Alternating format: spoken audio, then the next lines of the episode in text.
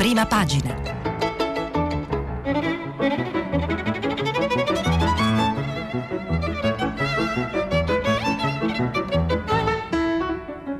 Questa settimana i giornali sono letti e commentati da Stefano Cingolani, giornalista del quotidiano Il Foglio.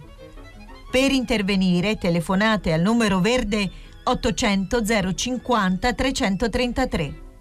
Sms WhatsApp, anche vocali, al numero 335 56 34 296.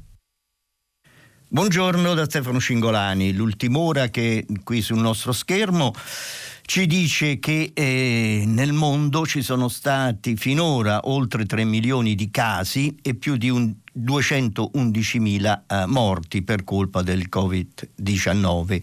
Eh, questi sono i dati, gli ultimi dati della eh, americana Johns Hopkins.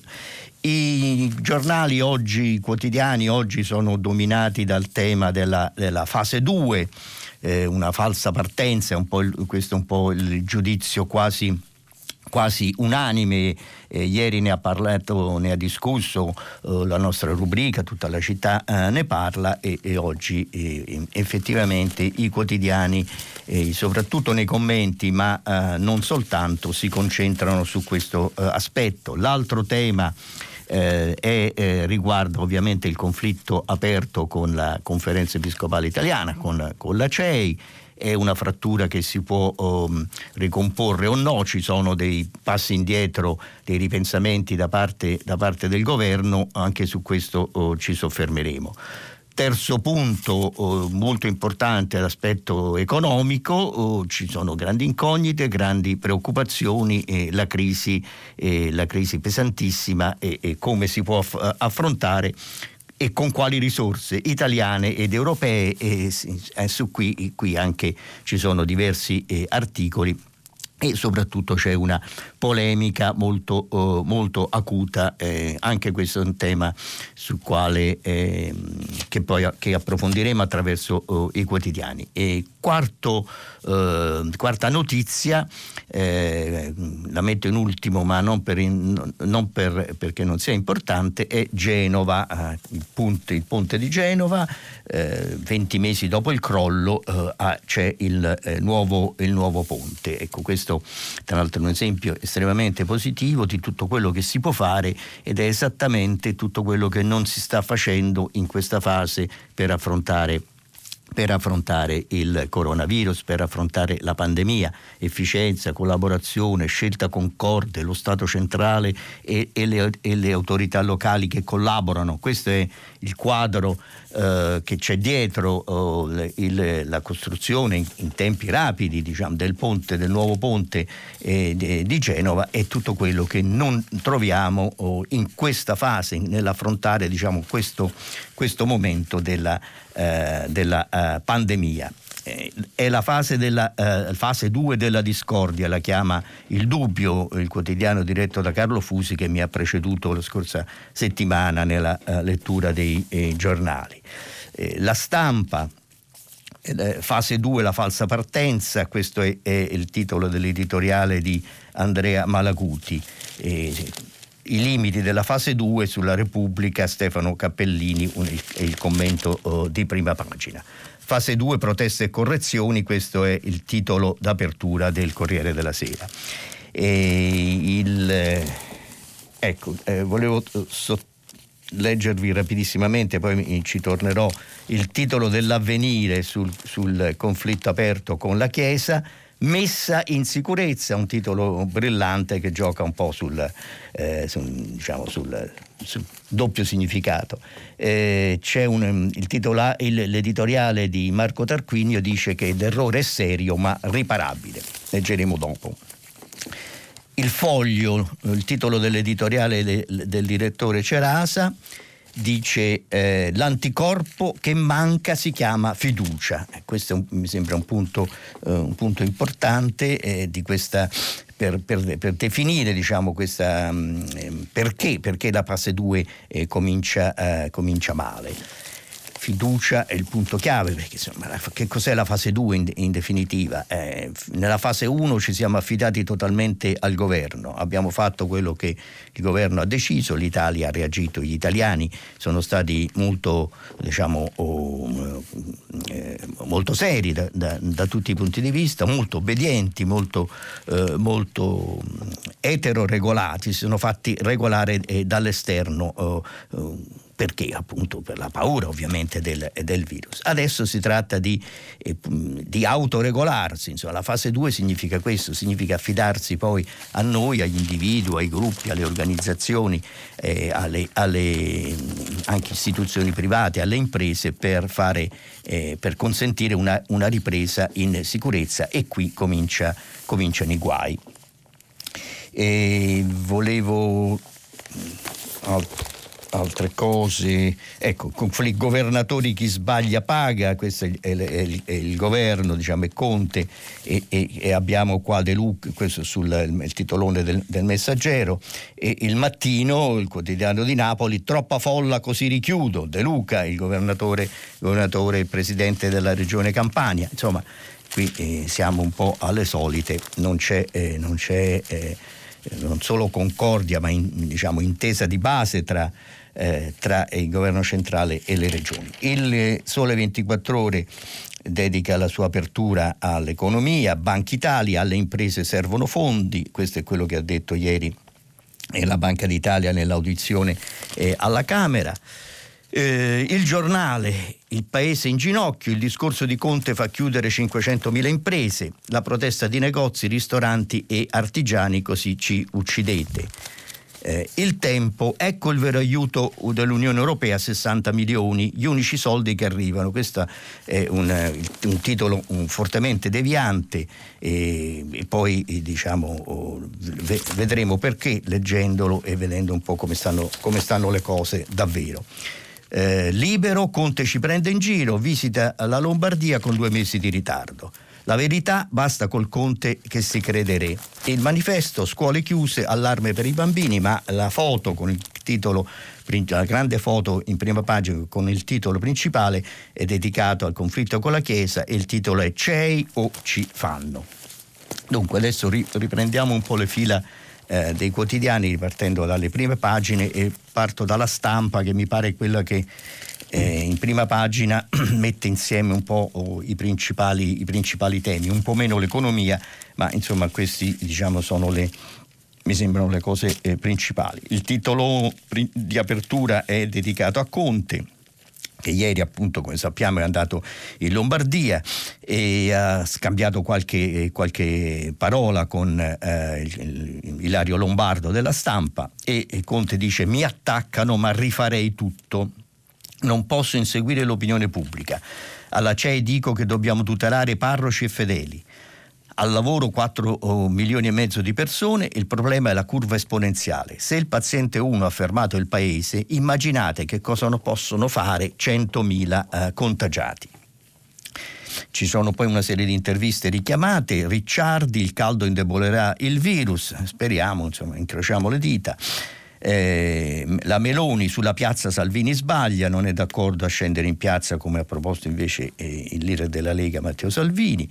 Eh, il Cardinal Bagnasco basta dire solo messe virtuali e il, il, presidente del Piemonte Cirio il Piemonte non potrà riaprire sappiamo che il Piemonte adesso è, il punto, del, il punto l'area di maggiore, di maggiore crisi di maggiore eh, emergenza eh, citavo prima l'editoriale di Malaguti, fase 2, la falsa partenza, il titolo. Eh, quel, leggiamo il capoverso in prima pagina. La regola numero uno era di una chiarezza cristallina e soprattutto uguale per tutti. Restate blindati in casa. Di fronte a un comando così secco, ragionevole, imperativo, di chi se la sentiva, chi se la sentiva di trasgredire. 60 milioni di italiani si sono diligentemente chiusi tra le mura domestiche, soffocando la propria anima ribelle. Poi, domenica sera è arrivata la fase 2, anzi il suo annuncio è scoppiata una sommossa che non ha risparmiato vescovi, amanti, fidanzati, fidanzati, baristi, congiunti, qualunque cosa voglia dire, parrucchieri, bagnini, industriali. Insomma, questo è un po' ciascuno, ciascuno, ovviamente ha le proprie esigenze, ma nessuno in questa fase 2 sembra che nessuno si ponga il problema delle esigenze di tutti, eh, di tutti gli altri, delle esigenze eh, collettive. È, è, è, davvero così? Malacuti eh, critica eh, il, eh, gli, er-, quelli, gli errori del governo e dice, dopo aver registrato le dichiarazioni di Vittorio Colau, il capo della task force di esperti, che dice dobbiamo ripartire con decisione e sicurezza, eh, decisione e sicurezza e Malacuti di, insomma, eh, cita eh, esempi di, indici, di, indecisione e forse di scarsa eh, sicurezza. vale la pena mettere in ordine le scelte più sorprendenti, scrive, dopo aver notato che neppure una parola è stata detta su bambini, università o sulle, eh, applicazio- sull'applicazione immuni. La prima, dal 4 maggio potremo andare a visitare i nostri congiunti, definizione talmente vaga da diventare inafferrabile. Per precisare, Palazzo Chigi ha aggiunto ai congiunti, virgolette, gli affetti stabili e a confusione si è sommata confusione. Seconda scelta, la messa, ancora vietata, dopo che dieci giorni fa il ministro Lamborghese aveva assicurato il contrario. Vaticano indispettito, vescovi amareggiati, altri dubbi. Se diciamo sì alle celebrazioni, come ci comportiamo con la comunione, come tuteliamo chi la offre, chi la riceve, sembra una sceneggiata da, dei Monti Python, ma la sostanza è seria. Terza scoperta, sia ai funerali purché non ci siano più di 15 persone dietro la salma. La soglia ha scatenato l'umorismo macabro da sito. 15 uomini sulla cassa del morto, una bottiglia di rum, eccetera, eccetera. Quarta scoperta, la mascherina per tutti, ma a prezzo calmierato di 0,50 centesimi. Giusto. Peccato che nessuno abbia avvisato i fornitori. Una farmacia di Milano ha fotografato la fattura d'acquisto dell'imprescindibile manufatto, 0,90 a pezzo, quasi il doppio, quindi il costo di acquisto è il doppio di quello quasi diciamo, del, del prezzo calmierato. Chi paga la differenza? Questo è il punto. Nel dubbio la farmacia ha ritirato le mascherine dal commercio, come succede quasi sempre quando si fa, mettono i calmiere ai prezzi o si bloccano, si bloccano i prezzi.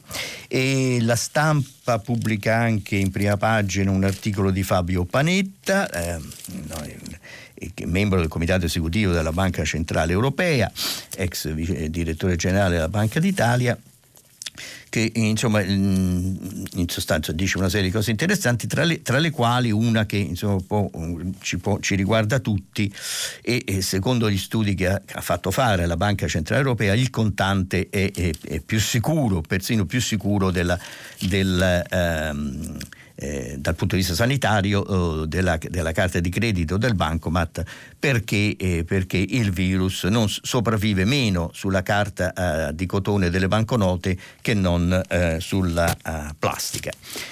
il prima, grande foto in prima pagina del mon- dell'ultimo atto del Ponte Morandi, simbolo dell'Italia migliore, scrive eh, eh, Gianni eh, Riotta e effettivamente non si può non condividere questo, oh, questo messaggio.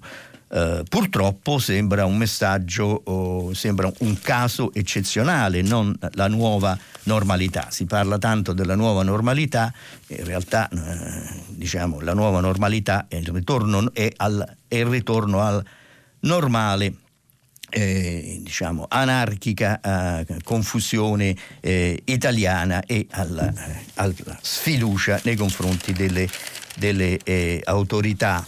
E ciascuno vuol fare per sé e insomma se, se, fosse successo questo il ponte Morandi non ci sarebbe, non ci sarebbe ancora. La stampa eh, pubblica al, uh, un'intervista al presidente dei vescovi europei Angelo Bagnasco, i musei aperti e le messe vietate, un atto grave contro uh, la Chiesa, dice, dice Bagnasco.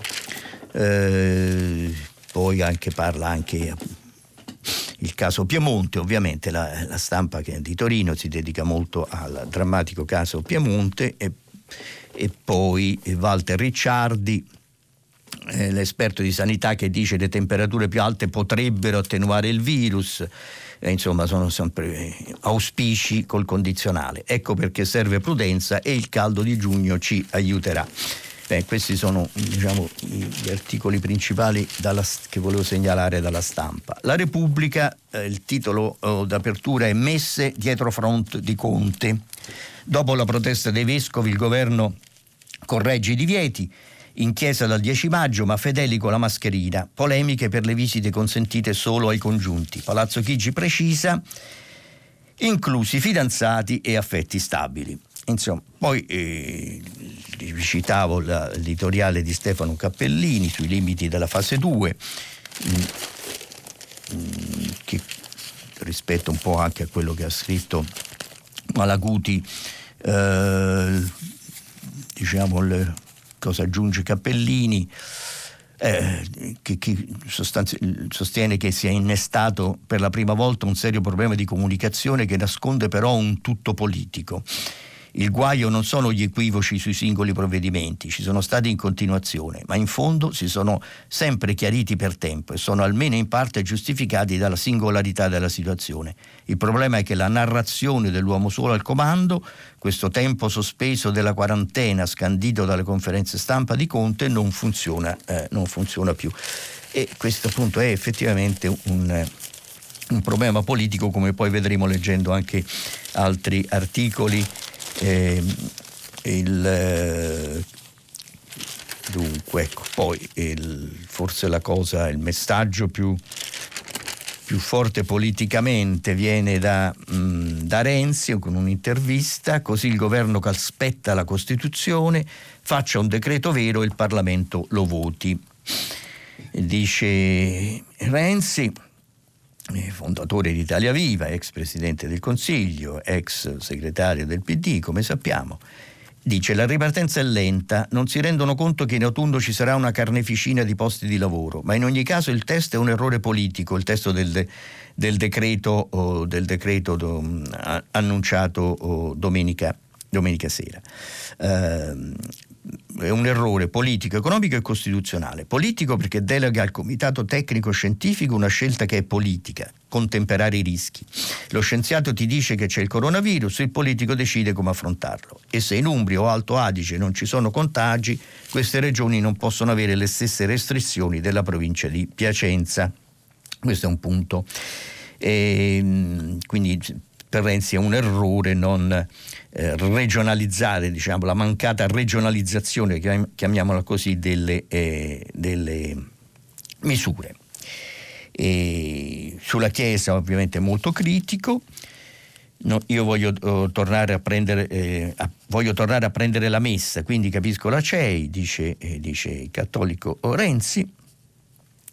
Eh, e poi dunque altro che altro, insomma i messaggi fondamentali eh, sono, uh, sono, questi. E il messaggio, diciamo, sotto tutto questo c'è eh, diciamo, lo, scontento, lo, scontento, di una componente del, eh, del governo che, poi, che, è comunque, per quanto piccola, comunque decisiva per la sua sopravvivenza e quindi grande punto interrogativo su se il grande punto interrogativo è se eh, l'inizio di questa il, il pessimo inizio di questa fase 2 anche, può essere anche l'inizio di una fase politica eh, diversa che vede eh, diciamo, un altro, probab- anche un altro governo o altre forme di alleanze. Eh, alcuni giornali poi eh, ne parlano e lo leggerò subito dopo. Mm, sulla Chiesa, uh, il, l'articolo di Paolo Rodari sulla Repubblica è intitolato Il Vaticano dietro la rivolta dei vescovi eh, tra virgolette concordato a rischio, l'attacco della CEI al governo appoggiato dalla segreteria di Stato. Ruini dice l'esecutivo prenda atto di aver ceduto e apra le chiese senza eh, indugi. Mm, c'è eh, un riferimento uh, nell'articolo eh, di Rodari eh, a quel che aveva detto uh, il Papa a Santa Marta. Le messe online non sono messe e questo è il messaggio, il messaggio uh, chiave che eh, ha aperto, diciamo, in qualche modo da... Eh, fa capire diciamo, che, eh, che c'è un, il sostegno, il sostegno ehm, alla, alla, protesta della CEI, il sostegno oh, anche del, eh, di Papa Bergoglio. Il vescovo di Penerolo, un'intervista, serve prudenza, io per quel virus ho rischiato di morire. Un'altra intervista accanto è a Francesco Moraglia, eh, membro del direttivo della CEI, che è patriarca di Venezia, e il, il quale sostiene i cattolici sono stati discriminati rispetto ad altre realtà che possono, che possono ripartire. Eh, forse su questo salto un attimo Corriere della Sera, ci torno dopo e vado subito all'avvenire, insomma, perché eh, l'editoriale, l'editoriale, che è pure molto critico nei confronti della scelta del governo, eh, apre uno spiraglio errore serio ma riparabile, ricordo questo è il titolo del, dell'editoriale di Marco Tarquinio, il quale scrive eh, ricorda tutte le, le, le, prese di posizioni, le, le critiche, gli, l'attacco è un errore molto grave, non si può pensare di affrontare una generale ripartenza che si annuncia delicatissima, rinunciando inspiegabilmente a, a valorizzare la generosa responsabilità con cui i cattolici hanno accettato rinunce e sacrifici, scrive eh, Tarquinio. Fin qui eh, parole già dette. Poi sono venuti nella notte di domenica e ieri accenti nuovi scrive, e diversi sulla questione del premio, eh, sulla questione eh, da parte del Premier e da molte e autorevoli voci politiche di governo. Gli errori si possono fare e si possono riparare. Dimostrarlo nel tempo lungo della responsabilità che ci sta davanti darà più forza e più serenità a tutti. Quindi è un chiarissimo invito a ricomporre, eh, la, ricomporre la uh, frattura. L'avvenire poi ovviamente diciamo, si diffonde molto su, eh, su, su, questi, su questo, questi punti, ecco, i vescovi messe sicure con i fedeli, va rispettata l'autonomia della Chiesa, ci sono sempre una serie, molte proposte anche concrete su come si può organizzare la messa e soprattutto la comunione che è il punto, uh, il punto chiave. Il Corriere della Sera Fase 2, proteste e correzioni. Negozi e ristoranti e ristoratori, così falliremo. Conte a Milano, misure impopolari ma dovute. Altro titolo, al lavoro ma scuole chiuse, famiglie spiazzate, zero eh, aiuti. E poi c'è un'intervista a Charles Michel, Presidente del Consiglio europeo, il quale dice così lavoriamo per i fondi dell'Unione Europea, rafforzeremo il bilancio UE Vogliamo una strategia di rilancio che non aggravi le disparità tra gli Stati e aggiunge i fondi per il rilancio dell'economia saranno disponibili al più tardi dall'inizio, dall'inizio di giugno. Anche qui c'è da, fare, da incrociare le dita e sperare che effettivamente eh, avvenga perché i processi decisionali dell'Unione Europea sono molto oh, complessi e lunghi e, e, e incerti perché come sappiamo non c'è non c'è eh, una diciamo, concordia, non c'è un, una sostanziale eh, unità. Eh, c'è un passaggio mh, ancora dell'intervista eh, interessante, dice a quanto oh, dovrebbe ammontare il piano di rilancio, è la domanda che, che fa Francesca Basso oh, eh, a Michel, il quale risponde la Commissione ci dovrà aiutare a rendere oggettivo il dibattito sull'ampiezza di quanto avremo bisogno, quindi ancora incerta la quantità. Le previsioni però parlano di una perdita del PIL in Europa tra il 7 e il 10% per il 2020, ma a seconda di quello che accadrà nelle prossime settimane sarà più o meno grave. Il commissario all'economia Paolo Gentiloni, così come alcuni leader UE e la BCE, hanno dato un ordine di grandezza di 1500 miliardi. Non confermo e non smentisco, quindi in sostanza questo sarebbe sarebbe l'ammontare che è equivalente grosso modo al 10% del prodotto lordo ehm, eh, europeo. Eh, prima eh, vi ho parlato della, della, eh, della netta eh, presa di posizione, insomma, della critica di Renzi, il Corriere della Sera parla con eh, Zingaretti, il quale eh, questi, leggo il titolo Giugno è tanto lontano per, fa, eh, per, far ripartire le attività, quindi ci sono anche le perplessità abbastanza, abbastanza chiare di eh, Zingaretti, il quale eh, si fa, si, fa, interprete delle, eh, delle preoccupazioni, degli allarmi dei commercianti eh, gli aiuti arrivino presto nelle tasche degli italiani, dice il segretario del PD. Parlare in questo momento di cambi di maggioranza e di governo è davvero tanto deprimente quanto velleitario. Questo è diciamo, il PD è scontento ma sostiene il, non solo sostiene il governo ma prende le distanze da manovre che eh, sono eh, in, in, corso o comunque in eh, gestazione. Manovre in gestazione e qui eh, volevo leggervi dal foglio l'articolo ehm, dunque allora vi ricordo appunto che il foglio mette l'accento su questa, sulla necessità di, di, fiducia, che è il, punto, il punto, chiave per la, uh, per, diciamo, per, affinché la fase 2 non sia un, un clamoroso fallimento. Ecco, poi la, colonna, la prima colonna in prima pagina, l'articolo di Salvatore Merlo.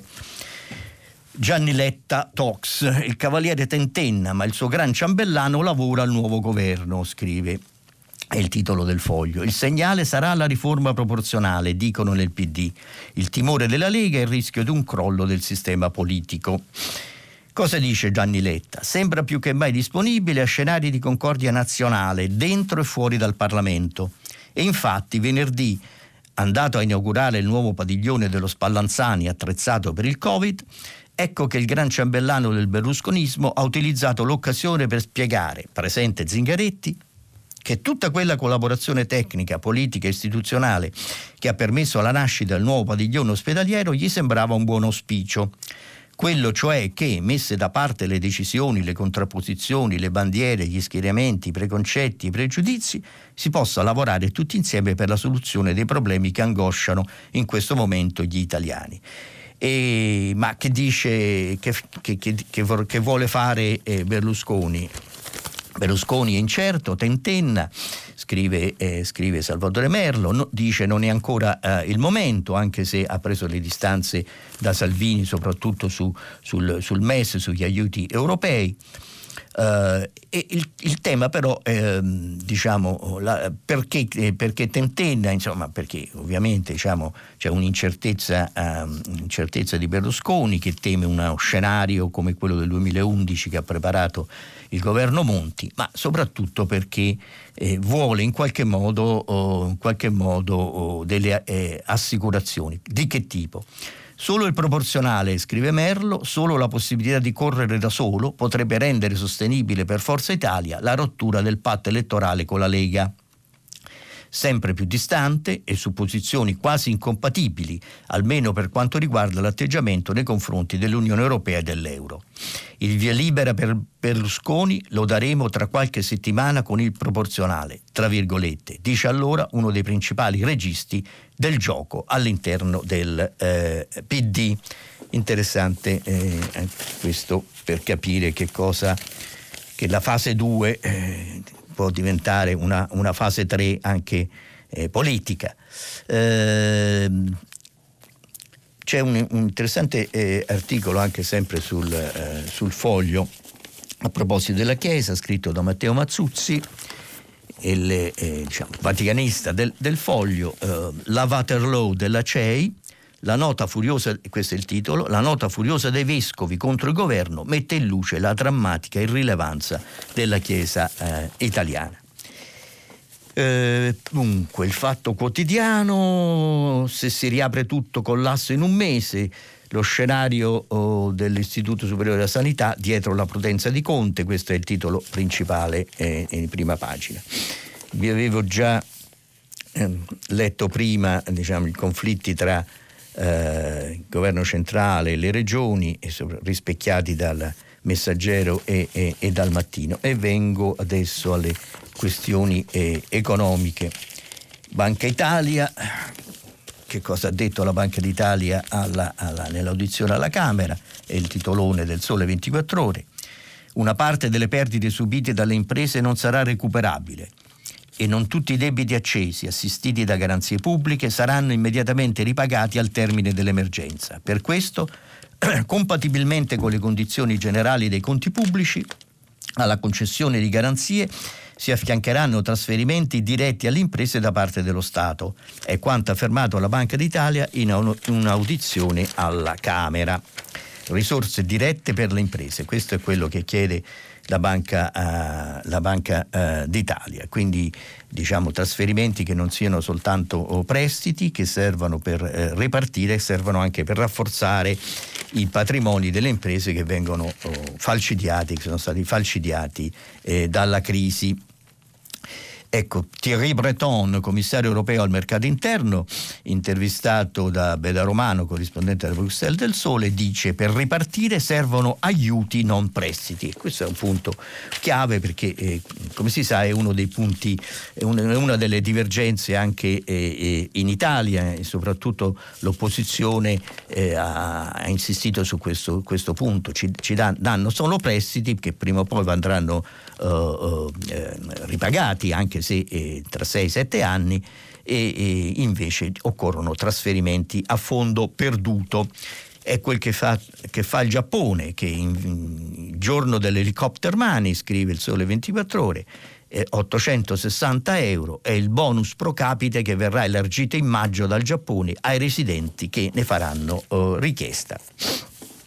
Sul, eh, sulla Repubblica c'è un articolo firmato da Carlo Cottarelli e Enzo Moavero, le tre verità sul MES, eh, il meccanismo salva stati, cioè, eh, allora, MES sì o MES no, volevo leggerlo anche se un pochino, eh, se volete un pochino tecnico, entra un po' nel merito, però questa è la, una delle divergenze politiche eh, principali, insomma, una delle divisioni principali qui, eh, qui in Italia, quindi vale la pena eh, entrare anche un po' nel dettaglio.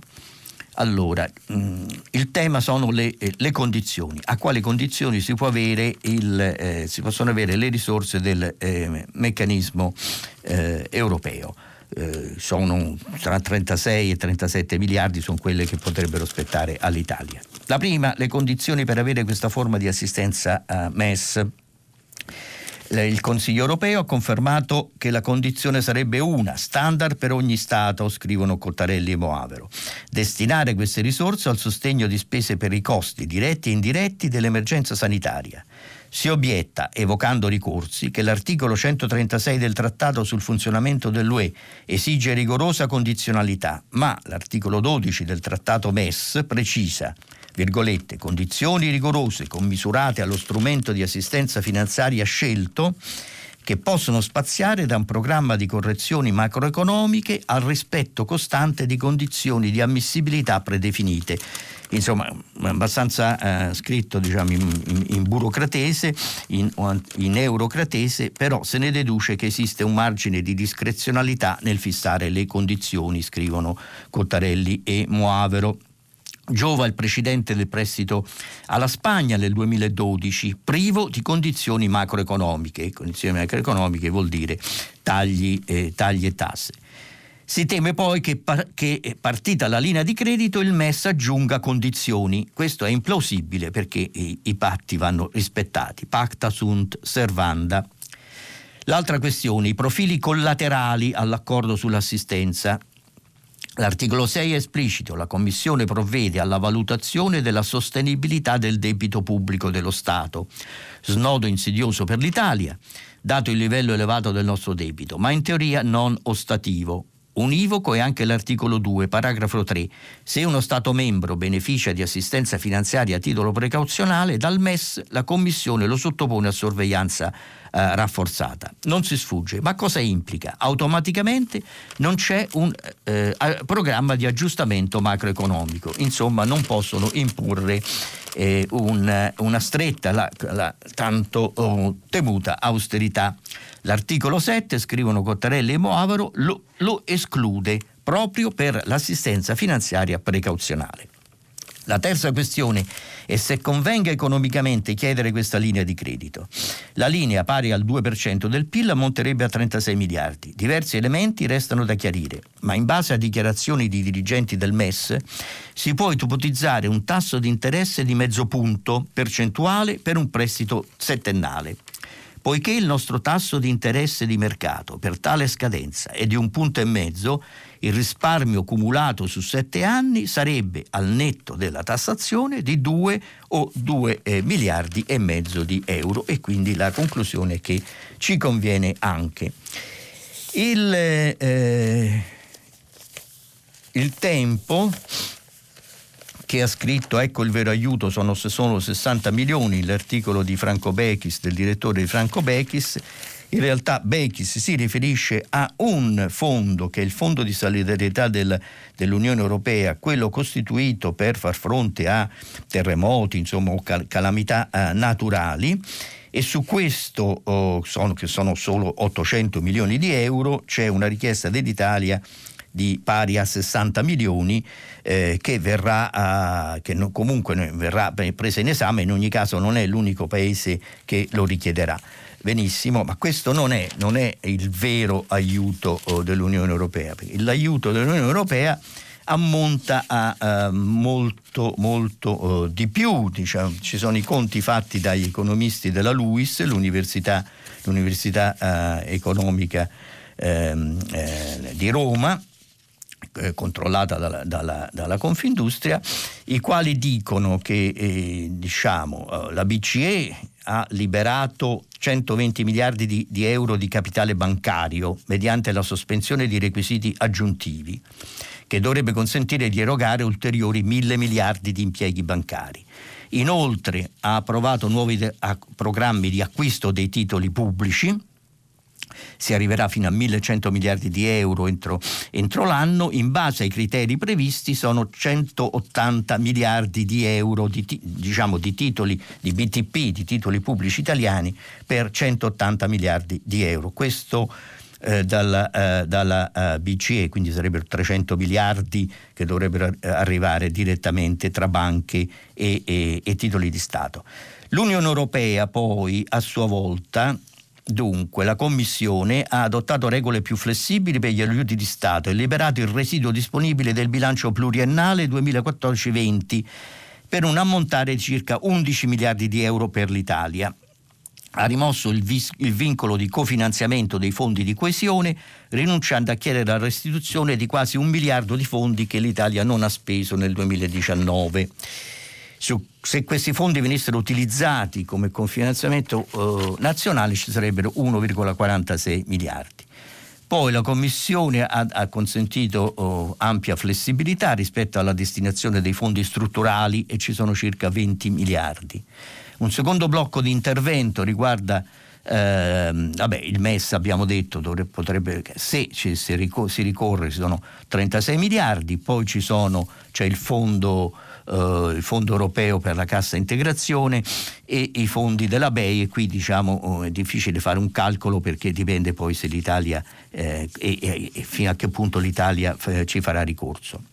Insomma, tutto insieme l'Italia può fruire di finanziamenti europei aggiuntivi pari a circa 80 miliardi sommati poi agli altri 32 eh, miliardi di trasferimenti disponibili, l'ammontare totale arriva a più di 110 miliardi di euro. Basteranno, non basteranno, si può dire che non, sono, non saranno sufficienti, che ci vuole di più, e, e questo è giusto e legittimo, ma insomma dif, difficile dire, scrivere che il vero aiuto della UE arriva a 60 milioni il, l'allarme sull'economia, sulle imprese è comunque diciamo, sicuramente molto serio e molto fondato.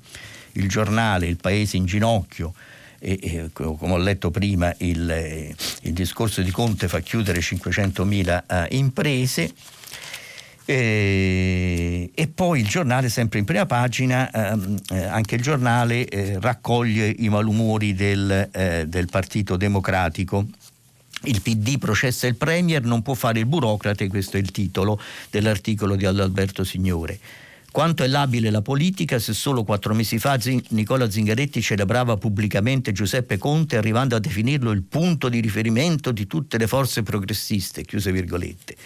Eh, una quasi investitura, scrive eh, Signore, che come del resto buona parte del paese è finita travolta dallo tsunami del Covid-19 Oggi infatti i rapporti tra il PD e il Premier si sono di molto complicati, colpa del MES e non solo.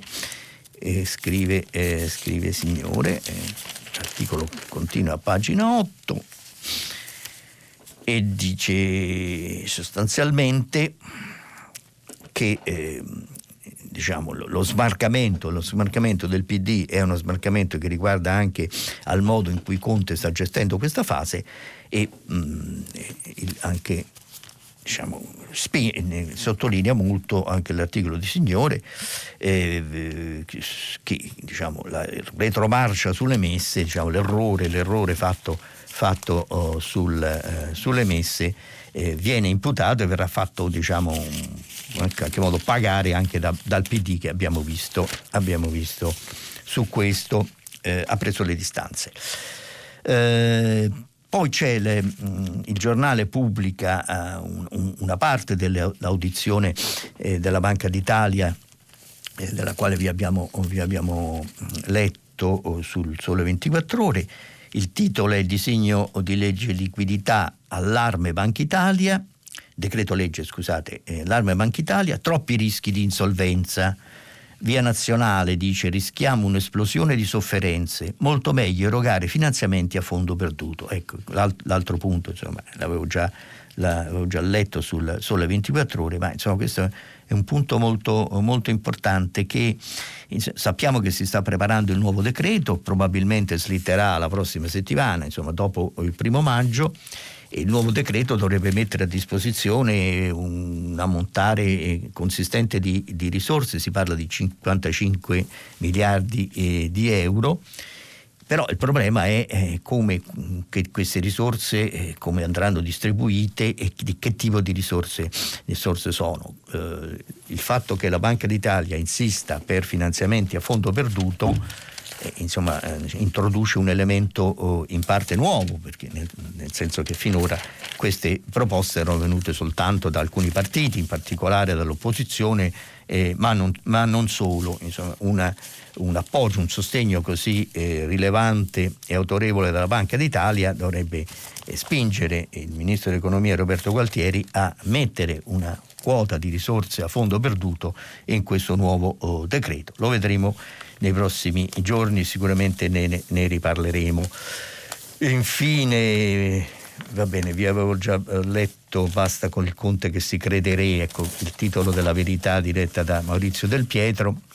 Ecco, questo è un po', è un po' eh, rispecchia non soltanto la critica, l'attacco del, eh, de, dell'opposizione di destra, ma eh, è il filo conduttore del malessere, del mal di pancia che attraversa anche gli alleati di Conte e in particolare, e in particolare il PD, a parte Renzi che come abbiamo visto è uscito apertamente, apertamente in campo. Uh, mi pare di aver letto fondamentalmente tutto l'essenziale, perlomeno quello che io penso, penso sia più, uh, più rilevante.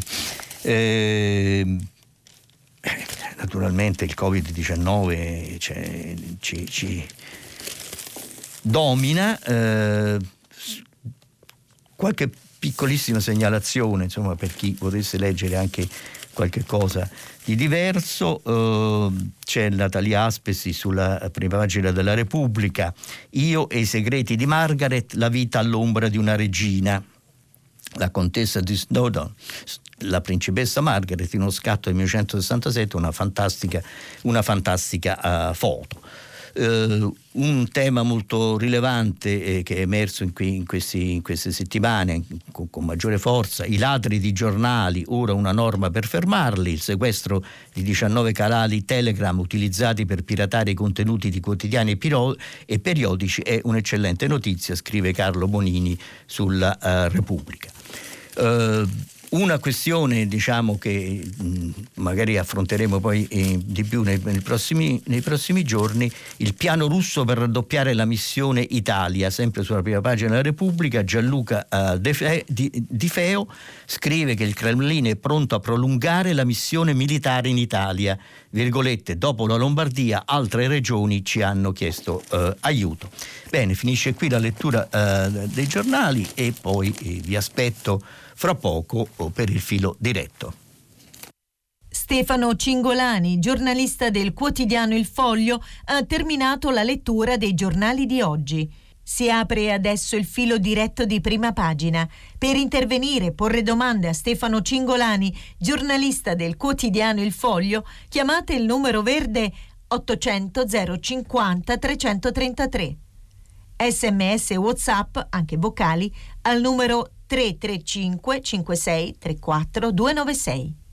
La trasmissione si può ascoltare, riascoltare e scaricare in podcast sul sito di Radio 3 e sull'applicazione Rai Play Radio. Pronto? Pronto, buongiorno. Buongiorno. Io sono Salvatore Resca, sono un prete sì. e parlo da Catania, sono sì. il viceparroco di una parrocchia di Catania e parlo non semplicemente a nome mio, ma anche a nome dei miei colleghi preti che sono qui e anche di molti della nostra comunità. Io vorrei rispettosamente ma fermamente esprimere il mio dissenso sulla posizione della CEI che definisce attentato alla libertà di culto la restrizione decisa dal governo di non permettere, come abbiamo sentito, la celebrazione delle messe. Non mi interessa, sarebbe interessante farlo, entrare nel merito delle decisioni governative. Parlo guardando il problema dall'interno della Chiesa, da cristiano.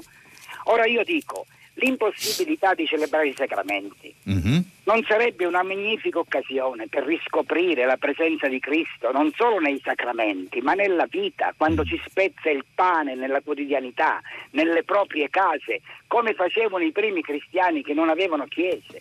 Mm-hmm. Nessuna libertà, a mio, a mio, anzi direi a nostro parere, il nostro si riferisce a ciò di cui le ho parlato, no? Nessuna libertà è soppressa, anzi è favorita Certo, ciò che manca è la comunità che ci riunisce, almeno fisicamente, ma il vero culto cristiano è quello della vita. I primi cristiani non avevano chiese, era la loro vita il culto a Dio. I sacramenti, importantissimi, mm-hmm. sottolineano la presenza di Cristo nella vita, altrimenti restano, come purtroppo lo sono spesso, dei semplici riti forse mi permetta la battuta e finisco, lo Spirito Santo di questi tempi anche lui è chiuso in casa e i vescovi non, ha, non hanno avuto la possibilità di consultarlo. La. Okay. Grazie, una, bat- una, battuta forte. Eh, la ringrazio molto perché insomma è uno dei, dei, dei, dei pochi, eh, dei pochi eh, eh, delle poche manifestazioni di dissenso che arrivano uh, dall'interno, uh, dall'interno, della Chiesa.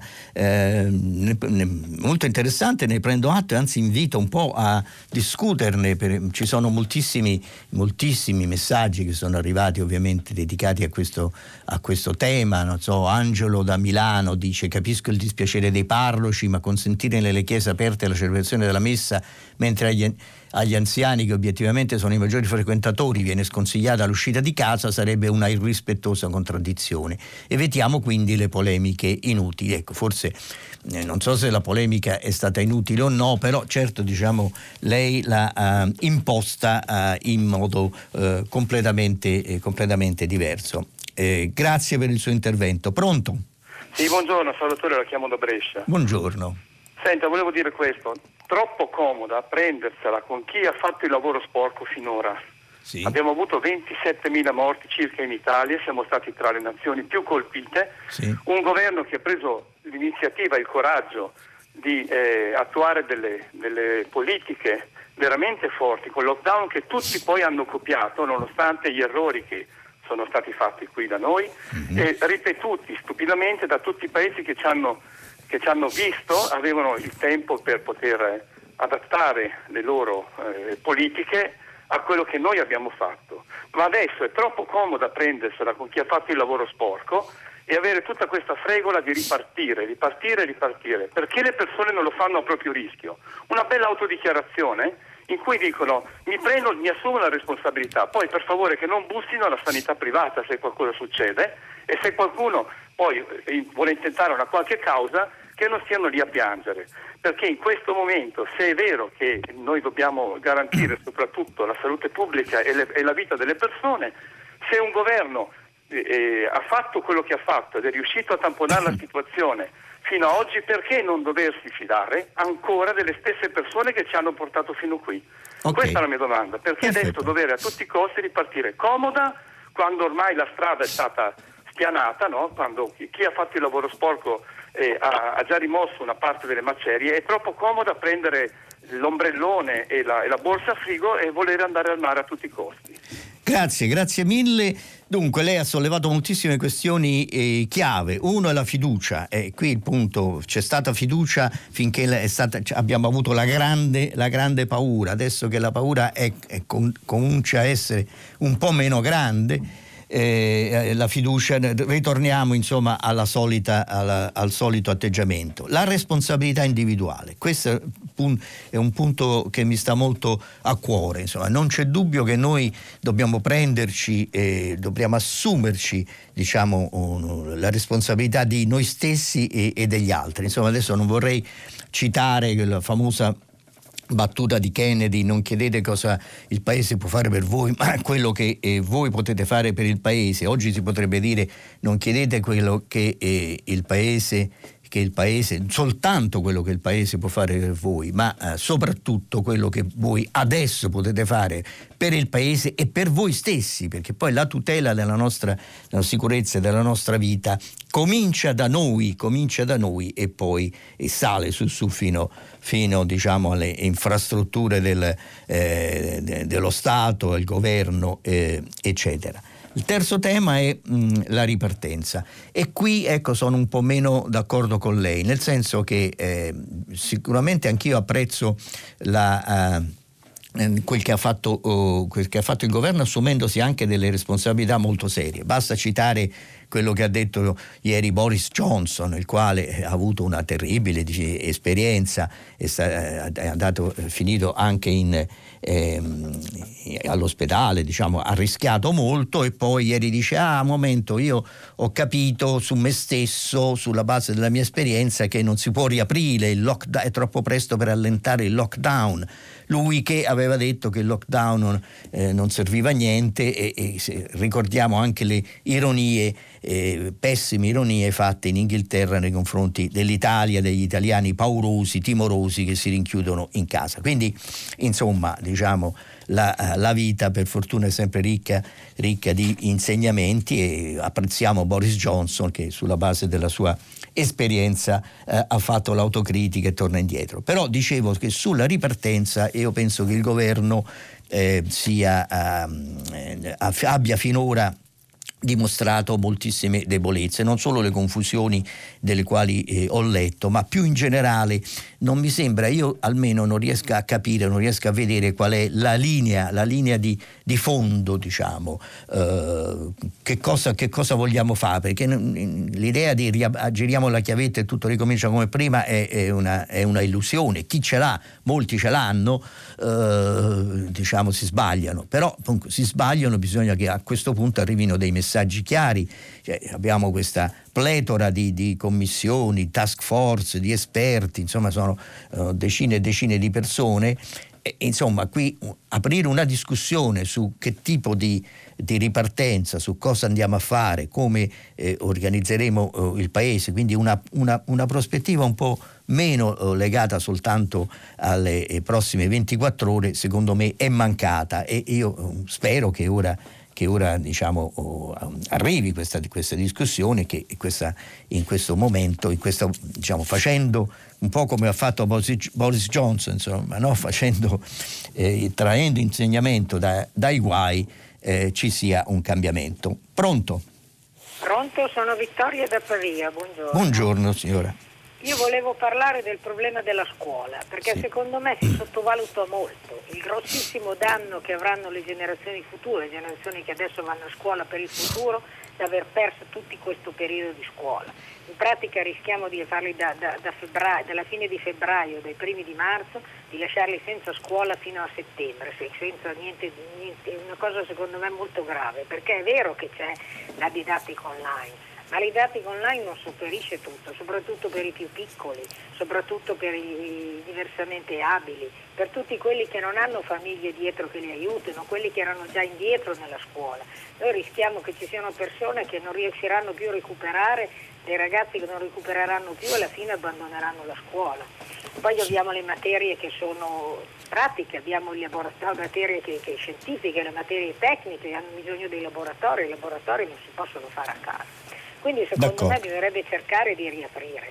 Abbiamo delle regioni dove non c'è questa grande, grande, grande epidemia, cioè magari dal 18 di, di, maggio fino al 20 di giugno si potrebbero mandare a scuola i ragazzi, dividendo le classi in due, tre mm-hmm. giorni va a scuola un gruppo, tre giorni va a scuola l'altro e verso la fine di maggio aprire anche nelle altre regioni, in modo che gli insegnanti riprendano un po' in mano la situazione e concludano un po' l'anno, insomma, secondo me è una cosa fondamentale.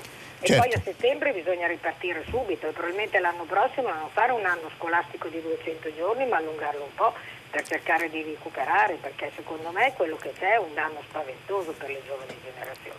Oltretutto loro sono quelli che risentono meno dell'epidemia, quindi rischiano meno di tutti, questo bisogna anche tenerlo presente. Certo, eh, ha, ragione, eh, di, fino al 20 giugno, perché fino al 20 giugno si potrebbe prolungare in, in sostanza? Non è che eh, ormai i calendari eh, scolastici sono saltati e siano saltati fino, fino in fondo. Si potrebbe, fare, si potrebbe, fare, un po' a macchia di leopardo, certo eh, questo crea grossissimi problemi perché avremo una parte del paese dove, che è andata avanti, dove la scuola diciamo, è arrivata ad un certo punto e altri nei quali non, non si è fatto niente, però insomma anche questo è un rischio eh, insomma, un rischio minore tutto, tutto sommato. Insomma. Poi io penso che se c'è una critica da fare è sicuramente a quello che è stato fatto finora da, a, a, all'emergenza è quello di non aver consentito certa, un certi margini di eh, flessibilità, eh, mentre eh, c'è una parte del paese che, dove, dove, il Covid-19 non si è manifestato con la stessa eh, eh, drammatica potenza con la quale si è manifestato in Lombardia, in Piemonte in, e in Emilia. E la domanda che, che farei io è ma la scuola è preparata, è preparata ad affrontare una ripresa in condizioni diverse, perché ovviamente anche la scuola si dovrà riorganizzare come, come gli uffici. Ieri eh, c'era sul Sole 24 Ore una grande mappa su come saranno riorganizzati gli uffici, ma insomma questa è una purtroppo noi scontiamo adesso eh, l'arretratezza delle, delle, infrastrutture scolastiche, l'arretratezza, forse anche la scarsa preparazione dell'insieme diciamo, del, del, corpo scolastico a situazioni che non siano quelle della, della routine eh, tradizionale. E ora naturalmente le, questa emergenza è eccezionale, nessuno di noi è preparato e nessuno di noi poteva essere eh, preparato. Però io penso che dentro questo una riflessione da fare è eh, che la scuola, eh, la, scu- la scuola italiana che non si è rinnovata e non si è modernizzata a sufficienza è arrivata a questo appuntamento eh, terribile, eh, impreparata forse più che altri settori della società italiana. Pronto? Pronto, buongiorno. Buongiorno. Sono uh, Giuseppe da Cesano Boscone, in provincia buongiorno. di Milano. Buongiorno. buongiorno Singolani. Senta, io ho la sensazione che quelli che dicevano che non sarà più nulla come prima era proprio una favola, in quanto sta tornando tutto come prima. Tu, la... Tutti i nostri difetti, lei dice? Tutti i nostri difetti, mm, mm esattamente. Mm. E il difetto principale, qui vengo subito al punto, è che chiediamo soldi, mm. tutti chiedono soldi, giustamente bisogna aiutare le imprese, le attività produttive, commerciali, eccetera, eccetera ma non sento più parlare di dove recuperare i soldi. Mm, mm, mm Anzi, mm, mm, sul recuperare i soldi eh, sta diventando l'ultima cosa, tant'è la polemica nei confronti dell'Europa, fondo sì, fondo no, eccetera, eccetera, ma soprattutto non sento più parlare di lotta all'evasione fiscale. Mm-hmm. Se sappiamo sì. quanto ci è costata negli anni questa cosa, eh, faremo altri ragionamenti il pensare che i soldi che tutti chiedono andranno anche a chi in questi anni non ha pagato le tasse e magari si vantava. Certo. Questo, viene, viene proprio da piangere. Certo, eh, questo brucia, non solo, non solo, certo, non solo certo. è deprimente, ma insomma in tutti noi che ogni, ogni mese ci tolgono, ci tolgono le tasse dalla, dallo stipendio, dalla pensione, insomma, francamente. E poi anch'io sono abbastanza colpito dal fatto che si scude giustamente, per carità, le partite IVA, i, commercianti, eccetera, eccetera, ma in sostanza eh, i lavoratori dipendenti, eh, non, che diciamo, allora, il discorso è che i lavoratori dipendenti sono garantiti perché hanno, eh, sono garantiti eh, non sono garantiti. Casse, guardiamo cosa succede con la cassa integrazione, quanti lavoratori dipendenti perderanno il posto di lavoro, questo è il punto, il punto chiave, insomma. Eh, quindi i lavoratori dipendenti sui quali grava l'80% della, eh, delle imposte eh, eh, dirette. Insomma, io penso che ehm, si faccia molta, molta demagogia, naturalmente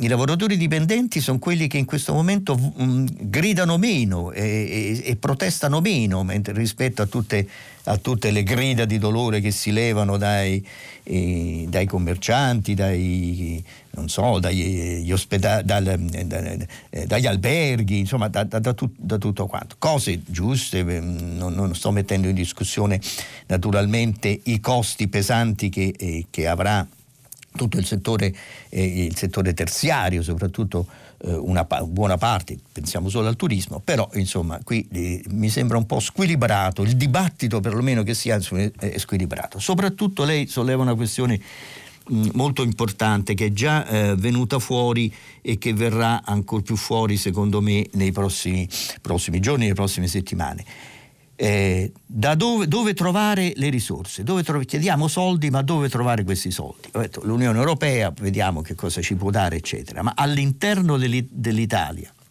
c'è un modo per mettere in moto eh, rendite, risparmi, tutto quello, diciamo i soldi sotto il materasso, eh, perché questo, questo è il punto, il punto chiave. Ci sono alcune proposte, alcune idee, una tassa straordinaria, eh, la tassa per la ripresa, ma, ma, insomma poi c'è sempre lo spettro della patrimoniale. C'è l'ipotesi che ha sollevato il, eh, l'amministratore delegato di Banca Intesa, facciamo rientrare i capitali, a questo punto anche scontando, dando degli sconti e sapendo che eh, una parte questi, degli evasori, faremo un, un favore in una parte degli evasori, ma eh, ma insomma in questo momento abbiamo bisogno, abbiamo bisogno di, eh, di, risorse, abbiamo bisogno di, eh, di, capitali e lui propone di farli rientrare a patto che comperino dei, dei bond, dei titoli, dei titoli speciali eh, per la, uh, per, la, ripresa e per la ricostruzione. Insomma, cominciano già a emergere una serie, una serie di idee e di proposte penso che eh, saranno un punto di discussione sul quale naturalmente ci si dividerà, ma insomma è anche giusto dividersi eh, su, su, sui contenuti piuttosto che sulla uh, loro rappresentazione soltanto. Pronto? Buongiorno. Buongiorno. Salve, sono Sabrina, chiamo da Rimini. Sì. Eh, io sono un medico, lavoro nella sanità privata. Sì e volevo fare una riflessione riguardo al silenzio assordante delle istituzioni riguardo alla ripresa dell'attività sanitaria. Sì. Eh, il Presidente Conte domenica sera non ne ha fatto cenno, eh, come mi aspettavo c'è stata una delega alle regioni eh, che si sono messe in movimento e hanno come dire, eh, attivato la ripresa delle prestazioni ambulatoriali sanitarie non urgenti a in realtà parlano della data odierna, ma come lei capisce non sarà possibile, si ripartirà dal 4. Mm. E, ecco, le dico come medico, come sanitario della sanità di questo paese, pur privata ma comunque accreditata e convenzionata, eh, come mi sono sentita eh, dispiaciuta, mm. eh, non solo per questa omissione direi pesante, ma soprattutto per il fatto che noi in tutto questo lungo periodo di lockdown abbiamo lavorato, noi tutti abbiamo lavorato, ospedali Covid e non Covid. Sì, noi siamo certo. stati in ospedale non Covid e abbiamo sempre lavorato, abbiamo garantito le urgenze, abbiamo garantito l'assistenza sanitaria a chi ha patologia cronica, a chi ha malattia tumorale, a chi stava male in quel momento, lì per lì. Eh, abbiamo lavorato in silenzio con paga notevolmente ridotta perché ovviamente in privato si viene pagati a prestazione, ma abbiamo lavorato e le dico eh, come i figli poveri di questo paese perché mm. non ci hanno garantito molti, in molte circostanze la minima sicurezza nell'esercizio della nostra professione, addirittura hanno iniziato a ricoverare pazienti sottoposti a tampone in attesa di responso, che lei mm. capisce bisogna certo. considerare come pazienti Covid, sottoponendoci a un rischio elevatissimo senza gli idonei dispositivi di sicurezza. Finisco dicendo che non saremo screenati, non siamo stati screenati mm. come operatori mm. sanitari, mm. per cui il 4 riprenderemo in mutande, mi mm. passi il termine, mm. nel senso che saremo potenzialmente i diffusori ulteriori di questa malattia, mm. perché chiedono, e mi viene da ridere perché qualche ascoltatore fa eh, ha detto che non vadano a bussare alla porta della sanità privata. Beh, l'hanno già fatto, mm-hmm. l'hanno già fatto e mi trovo a dover dire che probabilmente saremo noi i diffusori della malattia nella fase 2. Mm-hmm. Ecco, la mia riflessione è questa. Beh, grazie, gra- grazie, a lei, una uh, allarmante, allarmante, previsione. Io uh, non posso che diciamo, a, a, dire, raccogliere il suo, e rilanciare eh, per quel che mi è possibile il suo uh, grido di dolore, e comprendo oh, anche il suo, chiaramente il suo stato d'animo, perché si fa molta retorica poi sugli eroi, i medici eroi, poi bisogna, bisogna guardare concretamente in quali condizioni op- hanno operato e, e, operano, insomma, al di là della retorica, che cosa stato, viene fatto per considerare la salute, la medicina, diciamo, tutta questa complessa filiera della salute che va eh, diciamo da, dalla ricerca fino, fino, alla farmacia a considerarla come strategica, di farla diventare veramente strategica in questo paese, quindi eh, convogliare risorse, eh, renderla più efficiente, insomma eh, sostenerla in tutti i modi. Eh, al di là, ripeto, delle, delle, delle, della retorica e, delle giuste, delle giuste eh, valorizzazioni di quello che hanno fatto, hanno fatto, i medici, però mi pare che non si, eh, che non si sta andando. Insomma, spero di, di, sbagliare, spero che in questo ripensamento su come dovremo ripartire eh, la, la, sanità, appunto l'insieme dell'industria della salute, come la, come la chiamo, eh, sia eh, centrale da tutti i punti di vista. Pronto? Pronto? Sì. Eh, buongiorno, mi chiamo Massimo. Buongiorno. Eh, da dove guardi, chiama? Come, di, da Genova. Genova, sì. Eh, ma non parlo del Monandi, okay. anche se... Eh, però è contento naturalmente di quello che è, sta, è stato sì, fatto. Sì, sì, certo, certo. Eh, insomma, è qualcosa che tocca emotivamente comunque. Eh, certo. Prego. No, io invece ecco, io sento un silenzio assordante da parte del governo, ma io direi anche dello Stato negli ultimi decenni sulla scuola. Mm. Guardi, non voglio entrare nel merito che si debba riaprire o non riaprire. Si può ammettere che la scuola non riprenda perché dipende da circostanze esterne ed altri devono valutarle, insomma, che non eh, coloro che, che sono nell'ambito scolastico.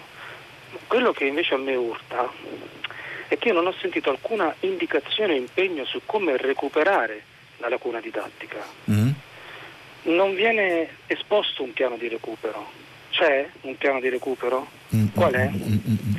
Allora io sento dire che qui in Liguria, però sono voci, non è? Riprenderanno normalmente il 14 o 15 settembre le lezioni. Allora, questa cosa mi, mi infastidisce e mi urta veramente. Ehm, le lezioni virtuali che stiamo facendo dovrebbero durare magari un'ora, non so, sì. durano 40 minuti, i primi 10 minuti si perdono per, sì. per il collegamento. Eh, sono tutte piccole indicazioni che ti fanno capire che nessuno si preoccupa di questo. Devo dire, vabbè, a Pasqua eh, c'era un giorno feriale di, di festa, era Pasquetta. Sì. Ecco, si sono interrotte le lezioni virtuali il giovedì, il venerdì mm-hmm. prima di Pasqua mm-hmm. e il martedì dopo la Pasquetta. Questi mm-hmm. sono segnali che la gente percepisce anche mhm. da parte dello Stato, ma devo dire anche da parte dei professori. Due giorni fa ho chiamato un, uno splendido intervento di un professore che si chiama Roberto di musica mhm. e ci sono persone che fanno questo lavoro con passione. Però purtroppo nel tempo si, si è anche sentito, cioè, i, i professori non li senti dire vogliamo magari essere pagati di più mm-hmm. però vogliamo anche lavorare per lavorare di più anche lavorare meglio mm-hmm. sì lo si sente ma sembra eh, io, io, spero che anche hanno delle rappresentanze di categoria certo che si occupano ecco, perché loro magari uno pensa loro soldi non ne perdono a differenza di tutto il resto dei lavoratori quasi eh, eh, però se forse fossero toccati anche loro si, magari si muoverebbero perché mh, perché questo fanno anche tutte le mm. altre categorie. Mm-hmm. E il sospetto comunque nel, nel, tempo è che in questo paese la scuola sia stata sempre subordinata al turismo. Mm-hmm. Qui in Liguria noi l'abbiamo chiusa per mh, allerte meteo negli anni scorsi, molte volte. Sì. anche per periodi più prolungati e all'improvviso, tra l'altro, gettando le famiglie nel caos più totale. È un problema che noi, questo di oggi che si conosce in Italia, in Liguria o in altre regioni toccate da questi eventi,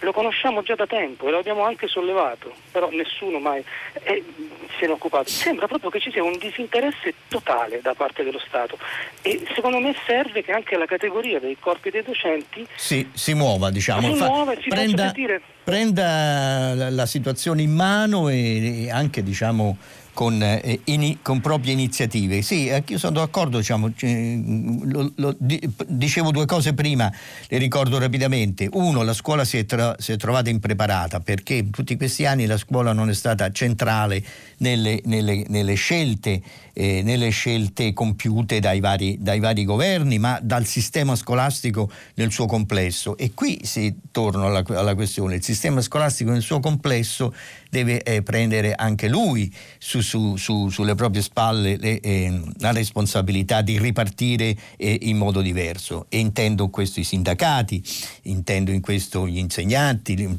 intendo questo uh, l'insieme eh, diciamo, del, eh, del, grande, del, grande, apparato oh, della, scuola, della scuola pubblica. E qui, diciamo, al di là delle lamentele, diciamo, delle, rimostranze, eccetera, c'è bisogno di far eh, venire fuori qualche idea nuova per ripartire eh, bene e in modo, in modo nuovo. Pronto? Io mi chiamo Carla da Genova. Ho ascoltato sì. tanto anche il signore di prima. Io ho una nuora che è un insegnante, un insegnante eccezionale. Volevo soltanto dire questo, che gli insegnanti si danno tanto da fare, che non sì. si può fare un discorso generico, ma bisogna a un certo punto guardare persona per persona. Comunque il mio discorso era un altro. Quando si parla di questi imprenditori che stanno piangendo, perché in questo momento stanno piangendo tutti, io, mm, mio padre è stato un imprenditore, quando le cose non andavano bene per non licenziare ci metteva dei suoi, quindi avevamo gli alti e i bassi si fa l'imprenditore per guadagnare di più, ma per avere anche una coscienza, non per portare i soldi alle Cayman oppure per mettere la sede fiscale in Olanda. È questo che manca. Adesso lavorano tutti a debito. Lavorando tutti a debito cosa succede? Succede che poi hanno solo delle spese le, perché le entrate se le portano via, non investono più nelle loro aziende. Per cui l'altra volta appunto dicevo Fabio Fazio cosa ha detto? Ha detto che in Italia solo il 6% eh, ehm, dichiara più di 50.000 euro se sì. ci rendiamo conto della situazione com'è. Quindi aiutiamoci tutti. Io sono una settantenne che ha nipoti che in questo periodo hanno detto di stare in casa, di, di cercare di ripararsi, insomma, e ci siamo, io e mio marito ci siamo ottenute le regole, non vediamo i nipoti, non vediamo nessuno. Se ognuno si prendesse un po' le proprie responsabilità, certo. non sarebbe meglio? Io certo. chiedo soltanto questo a tutti gli italiani. Certo. E poi anche, signori, eh, a tutti i giornalisti che ci informate, benissimo, io sono, vi ascolto tutti tutti più che posso perché poi a un certo punto non, non ce la faccio più. No, certo, ecco, certo. Ecco, ho sentito il discorso di Conte, io sì. l'ho capito. Scusate, io l'ho capito, se andiamo, vogliamo andare a raschiare, a dire eh, ma ha detto le pacche sulla spalla e eh, ma ha detto, capiamoci, a un certo punto cerchiamo noi stessi di essere intelligenti e di seguire le regole. Ecco, volevo soltanto dire questo. Benissimo. La ringrazio. Grazie a lei, io mi associo, aiutiamoci, prendiamo in mano il nostro, il nostro destino e, e diciamo, ehm, sono, sono diciamo, colpito e, eh, dal, da sua, dalla sua energia e dalla sua voglia la sua voglia di eh, affrontare, affrontare, la crisi con grande, eh, con grande, determinazione. Questo è il suo appello, diciamo, lo, faccio, lo faccio mio eh, ed è un appello rivolto anche agli imprenditori, come diceva eh, lei stessa. Insomma, qui eh, bisogna eh, diciamo, rimboccarsi le maniche e, e fare, e fare ah, cose che mai, mai si sarebbero, si sarebbero uh, immaginate. Quindi eh, la sfida è veramente, è veramente, notevole, ci vuole una grande eh, energia e una grande eh, energia, diciamo, non solo fisica, ma psichica come quella, come quella eh, della nostra ascoltatrice. Pronto? Buongiorno. Buongiorno. Sono, Sono Giuseppe e parlo da Roma. Sì vorrei manifestare il mio favore nei confronti dell'iniziativa relativa alla previsione di un contributo di solidarietà nei confronti delle persone che in questo momento di emergenza si trovano in una situazione di grande difficoltà. Io ho un reddito superiore a 80.000 euro e quindi sono un potenziale contributore. Sì? Dico perché sono favorevole.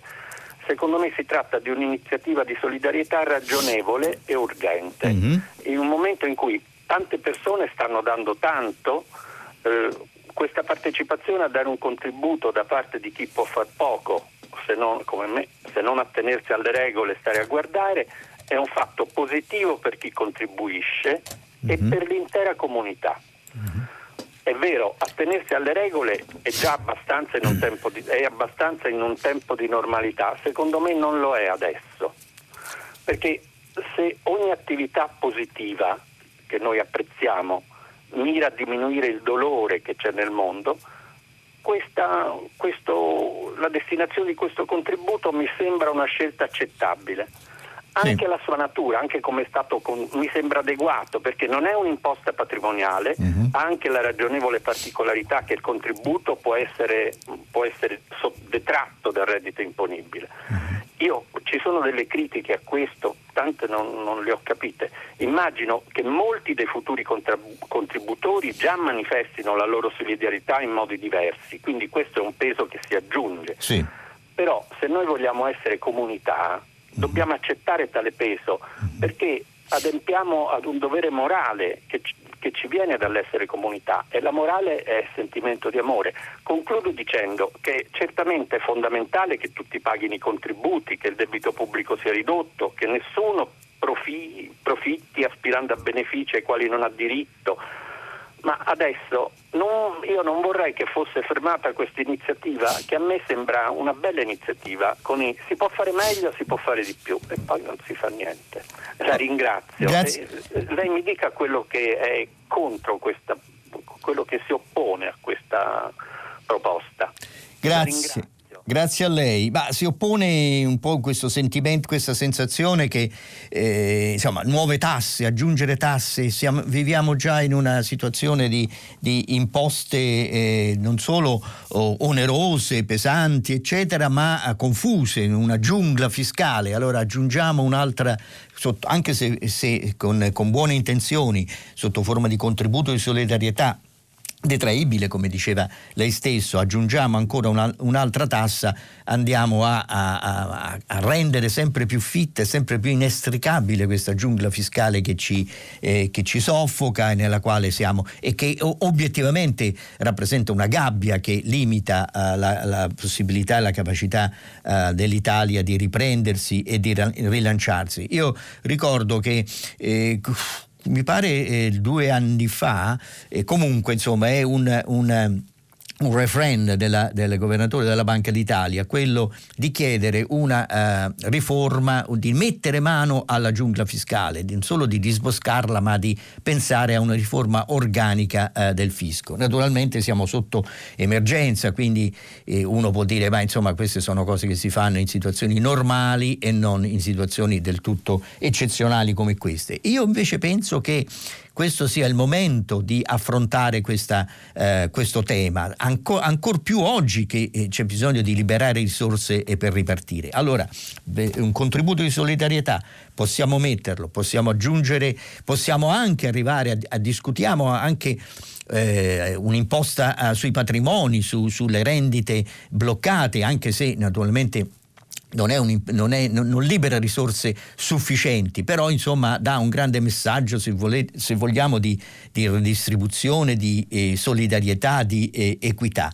Però eh, se questo avviene eh, diciamo, con, con, aumentando e, co, complicando, rendendo più pesante e, e più confusa eh, il, sistema, il, sistema, fiscale, secondo me andiamo di fronte a un fallimento. Insomma, la, la risposta, il no, il fronte del no diventa eh, fortissimo diventa eh, invincibile e insuperabile. Se invece questo è un pezzo, una parte di un ripensamento complessivo su, su quante tasse vengono chieste agli italiani, come eh, viene, viene, chiesto eh, di pagare e per che cosa, allora sicuramente, sicuramente una proposta, eh, queste e altre, insomma, proposte che stanno eh, emergendo eh, possono essere prese in considerazione. Ma nuove tasse in una situazione eh, del genere, in una, in un, in un, con un sistema fiscale come questo, mi, sembra, mi sembrano diciamo, destinate a, a, finire in nulla, a sollevare soltanto polveroni che non portano eh, da nessuna parte. Pronto?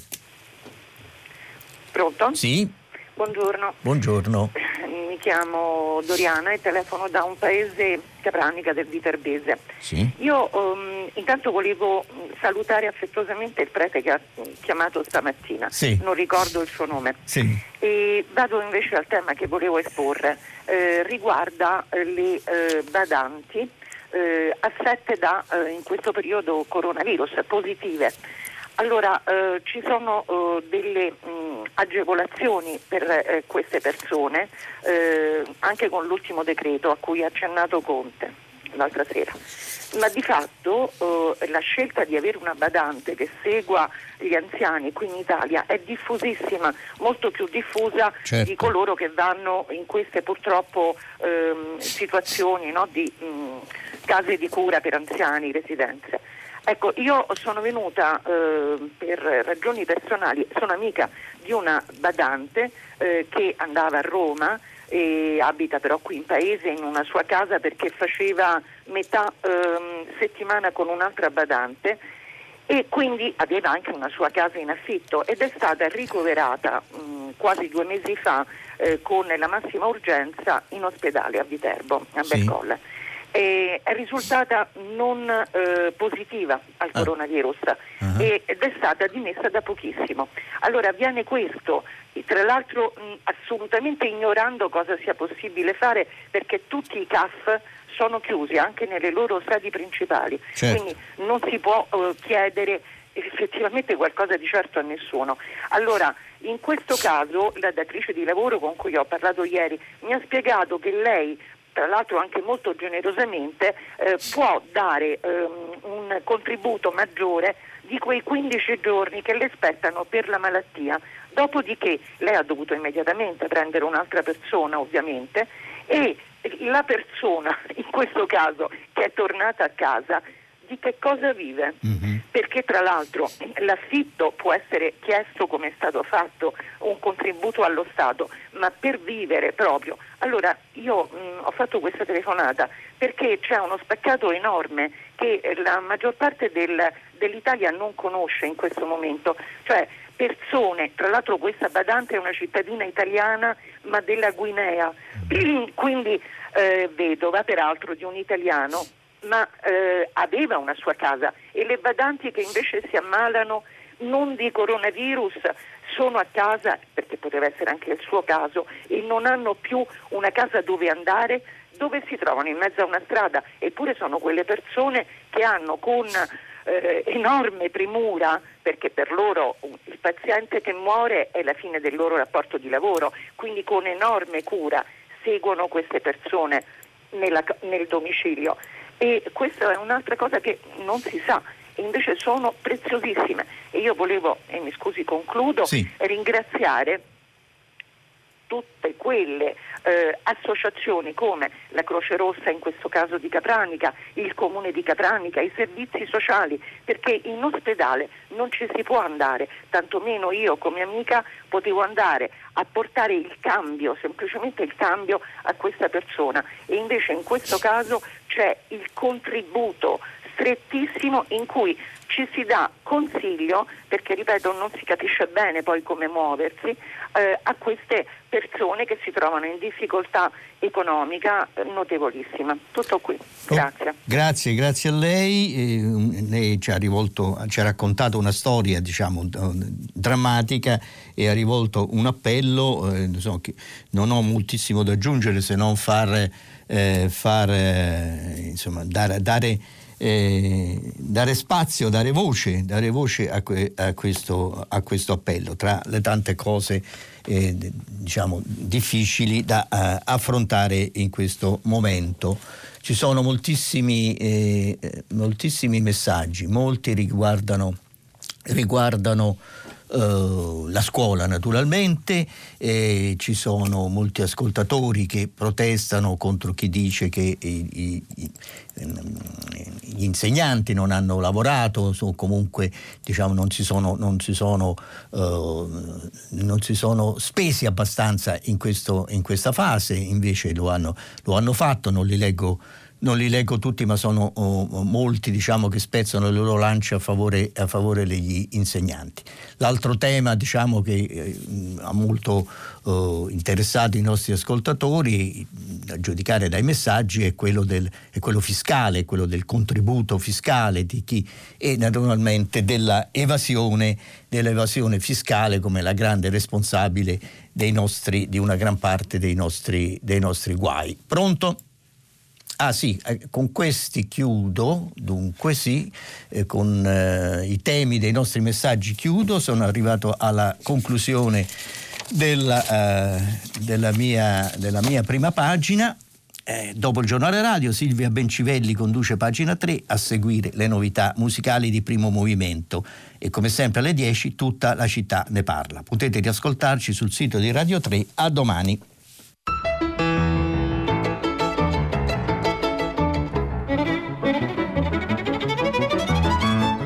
Stefano Cingolani, giornalista del quotidiano Il Foglio, ha letto e commentato i giornali di oggi. Prima pagina è un programma a cura di Cristiana Castellotti. In redazione Maria Chiara Beranec, Natascia Cerqueti, Manuel De Lucia, Cettina Flaccavento.